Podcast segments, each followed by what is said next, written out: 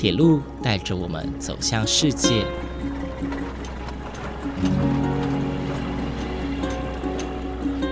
现在，欢迎和我一起来到鬼世界，由正声广播公司台中台制作，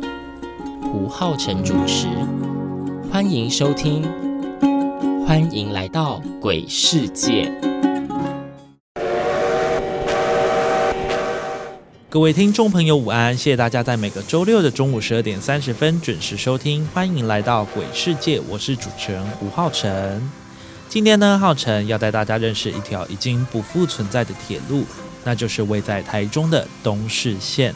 相信长期住在丰原、石冈、东势地区的居民，一定对这条铁路不陌生。在过去，这条铁路可是扮演着非常重要的角色。在节目正式开始之前，我们先来听一段介绍。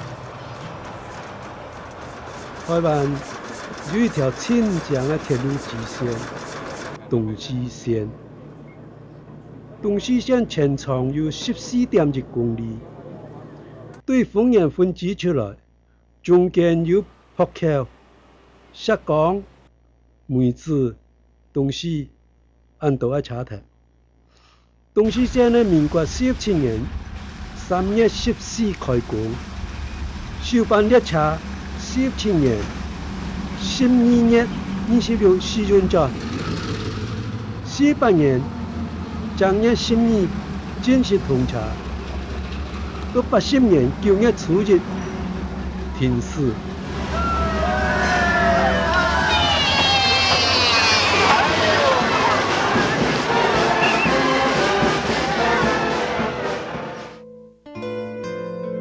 东西线呢对丰原车头。分支出来的支线，人家看到的是丰原车头，我开往东西线的列车。丰原站开出之后，先同本线平行北上行驶，到大甲溪南岸将转移个台湾，右转朝东北方行行驶。了迄当年还东西线还在行驶的列车，过无几多百公尺就来到浦口站。浦口站有个月台，月台当过有个甲乙棚，了迄无人看守的一个招呼站。离开浦口到石岗之前，有个特别长的铁路风光。了迄是水可溪穿过东西支线。下下到石冈水坝下乡，海角溪高地的绿茶造成安详的瀑布奇景。过无几久就来到石冈车头，石冈车头进门也是站内，真可惜，旧年就太体同石冈车头综合转撇的。石冈车头的东西线唯一可以列车交会的车头，通车初期有站长、副站长、站务人员真多人。停驶之前，该为政府站无人看守的车头。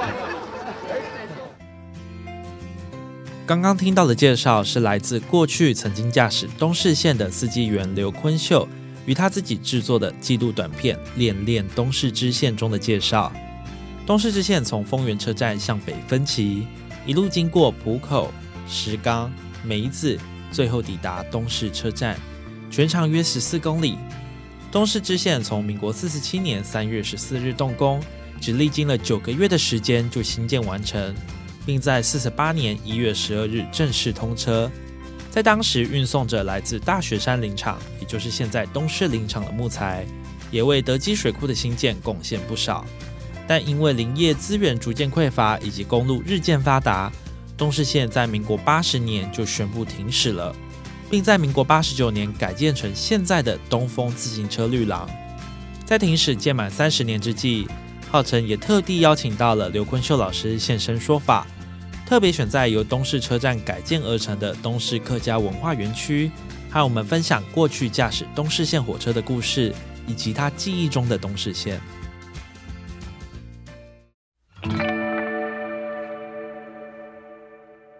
欢迎收听今天的节目。现在浩辰我呢位在东市客家文化园区，而我们今天呢也很荣幸邀请到了一位算是台铁的大前辈啊，那他也是身经百战，有非常非常多的驾驶经验，对于铁道文化也有很多的涉略哦。让我们欢迎台铁的退休司机刘坤秀先生，刘先生你好。哎，你好，大家好。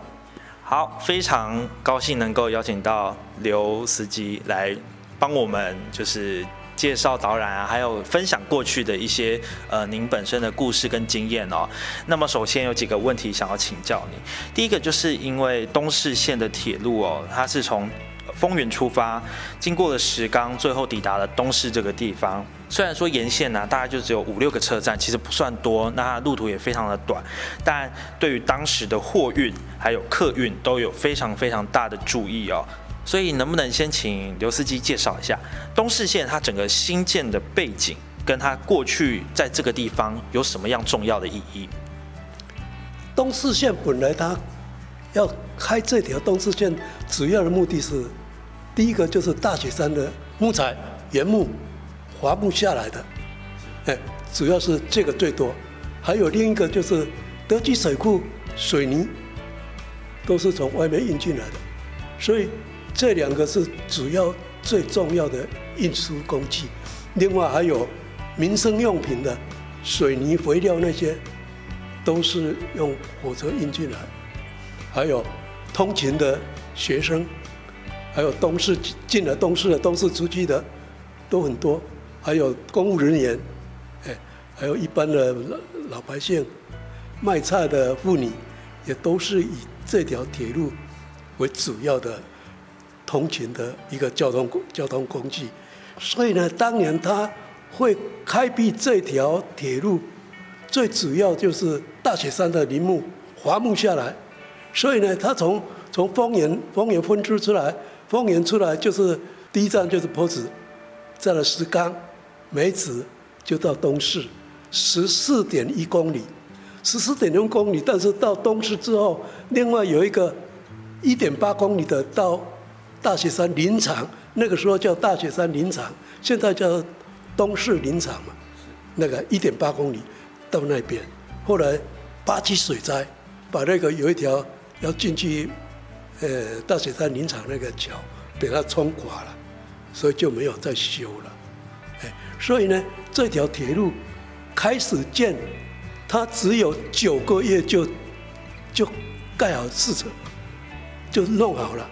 为什么会这么快呢？因为它这条铁路日据时代，日本人就把路基、桥梁过大甲溪那个那个有十十几个桥墩都做好了，只是那个钢梁还没有跨上去而已。所以呢，它只有九个月就把这个十四点一公里的铁路都全部弄好了。哎，这个可以说破纪录的。其实它地基、桥梁。都早就已经做好了，所以呃，照您刚刚这样说的话，其实，在日治时期，日本人就有打算要开辟这一条铁路吗？对，所以呢，我曾经访问到那个末代副站长范和胜，我说日本时代他那个时候还没有想要开发八那个大雪山林场，为什么他想要盖这条东势支线？以共他日本人，他早就有有一个概念，想要做电气化，台铁要电气化，电气化他自己要想要有一个自己的发电的发电厂，他可能日本人就想到德基水库那个 那个 idea 就想到那这些，我是不晓得，我是那个换副站长，末代副站长。我我访我请教他为什么那个时候日本人还没有想要开发大雪山，为什么他就想要盖东势支线？他就跟我讲这个。是那呃，就是其实东势线啊，就是照刘思云刚刚讲的，呃，它其实是从日治时期它就有一定的基础在，那它也是想要靠呃电力去。呃，去营运这一条路线，那一直到战后，呃，国民政府接收台湾之后，才开始着手新建这一条路线。那到一九九零年代，呃，因为林业资源的匮乏，所以它正式的停停驶，是可以这样说的吗？对，因为它本来预计大雪山可以开发五十年，其实现在用用那个电机，用机器化，那个很快三十年，没有三十年就砍光了，所以没有树树木可以砍了，所以不能砍了，尽砍了。其实没有没有树木可以砍，还有那个水泥也差不多了，那个呃德基水库那水泥也差不多。德基水库它那个水泥罐车都是那个很重哦，都是在列车上上一个罐子装的散装的，来这边就抽到散装水泥塔，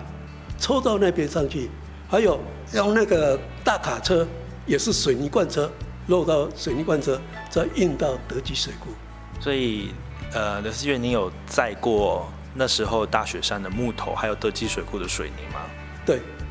我们进来进来都是在那个水泥散装的水泥，还有农业用的肥料，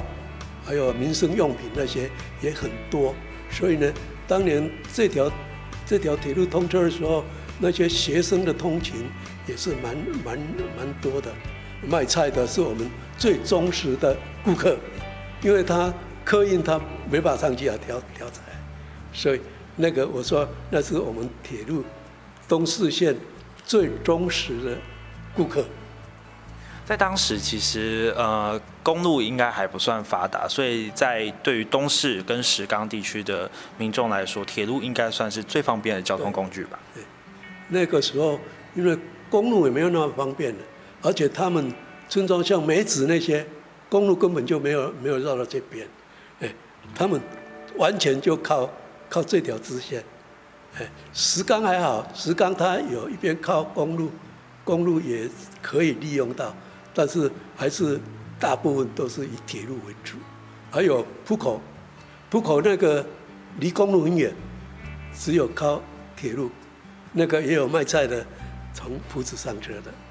OK，那想必刚刚刘思卷也是分享了很多。其实他在呃营运东势线的火车的时候，其实应该认识了不少的忠实粉丝哦，可以这么说。那因为其实东势就像刚刚讲到的石冈，对于石冈东势地区的民众，绝对是回忆的一部分啊。尤其是在这边成长的人们来说。而您身为曾经驾驶过东势线火车的司机员，想必这段期间你一定也遇到遇过很多人事物，就像刚刚讲的。那能不能请你？跟我们分享几个让你印象比较深刻的故事哦，好就好比说，哎，你曾经跟哪位旅客有看到他发生什么事情，或者是你们曾经有什么样的境遇啊，或者是故事，在过去的东势线营运这段期间，我们当年住丰原的有几个同事，就专门跑东势线，所以哪一个站有几个卖菜的妇女，我们都都很了解，所以我们跑这条路线。只要看到有人还没有上车，我们一定等他，绝对会等他，因为这条呢，这条他排的时间也很充裕，不用不用太赶，所以有职位职位没有看到，有看到有人还还在还在赶车还没到，我一定会等他。有一次，一个挑菜的妇女在梅子我的前面很远的地方，她挑了一担很大担的菜。要去丰原卖，我就气底一按，他以为我不等他了，他好紧张哦，手也要，他以为不等他了，好紧张啊！他想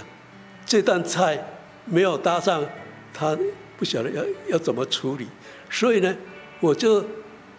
我觉得好远嘛，他那单又又要赶时间，我就开到他的那个点停下来，把他的菜那个已经没有月台了。很高，所以把菜篮帮他提上来，提上来，人也帮他拉上来。拉上来之后，李克跟他开玩笑说：“哦，你让做保警呀？亚洲火车停哦，你，好你起来坐呢。”大家笑的也好。那个时候我们跑这条路线都很温馨，因为时间也很充裕，没有像跑本线的你停下来。这这期间，你晚上一分两分，调度员马上要问你说，你什么原因？这个期间晚了一分两分，都要有原因的。这条路线不会，他他排的时间很充裕，哎，所以呢，要等人怎么我们都都可以，哎，而且跑这条也跟这些乘客很有感情，哎，所以只要看到我们都会等他，会停下来让他上车。所以在过去东势线，呃，您在驾驶火车的时候，其实看到有一些呃可能行动不方便的，或者是哦像。卖菜啊，挑着重担那种，呃，你也不会就是一定要驶行驶到月台等让他上车，你会随时随地让他上车。对，因为他要挑那么重的一担菜，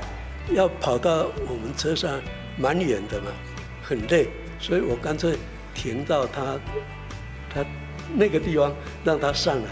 比较比较轻松一点。所以可见以前火车还呃身兼公车的功能哦，所以造水艇的概念，对。但是其实刚刚呃您这样子分享哦，其实看得出来在东势线这条路上，呃可能就跟您刚刚说的一样，因为班次可能不多，那搭乘的旅客也很固定，所以都是有很深的感情哦。那也是常常见面，那常常也都知道哦他要去哪边或者他要在哪边下车，呃有很多很多的对于彼此的一些故事的了解，是这样说吗？对。那个时候，最早是东四线是蒸汽火车，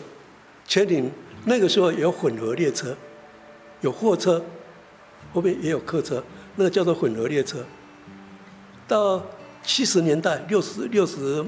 年代末七十年代，就改为柴电机车，蒸汽火车那个时候就就慢慢的淘汰了。哎，所以蒸汽火车来到东市一定要加水，这边有一个水塔，现在也被。被毁掉了，所以我很痛心，改为客家文化园区，把一些该保留的有纪念价值的东西都毁掉了。有机会的话，能够给它恢复，恢复原来的东市站，那就最棒了。好，那么接下来是想请问一下刘司机员哦，呃，东势线在一九九一年九月一号停驶，它是从一九五九年哦一路行驶到一九九一年，其实将近了呃三四十年的时间。那时隔九年后，也就是两千年呢，呃，这段旧铁路就被改建成了东风自行车道，现在非常的有名。那在当时，它是台湾第一条有铁路。去改建成的自行车道，那现在啊，到了二零二一年，又经过了二十年，已经是很多游客啊跟民众都会来运动啊放松的地方。那想要请问一下刘先生，如果你呃您见证了这样子的一个变化，从当时行驶蒸汽火车到柴电机车，到停驶。那到甚至现在呢，变成了一个客家文化园区，那供民众休闲运动的地方。对于这样的见证，你有什么样的想法跟感想吗？这个它废掉的铁路当脚踏车专用道，这个是蛮好的一个休闲的运动。但是呢，假使说这条铁路不废的话，今天的东市会很繁荣，你可以看看那个集集线，集集线当年也也是一直铁路局一一直想要废掉，因为赔钱嘛，每年都赔很多钱嘛。但是当地的民众就很团结，绝对不能不让集集线废掉，他们都很团结，所以呢，那个有今天的繁荣，各行各业。都那么繁荣，都相当的，什么生意都都那么好。假使说我们这条东市支线还是保留的话，今天我们东市会繁荣好几倍，不是这样。因为脚踏车专用道，脚踏车来到这边，大部分的只有上一个化妆室，稍微休息一下就往回走，去东市街上消费的。极很少，极少数了。假如说能够保留铁路，会像集集线，什么生意都那么那么繁荣。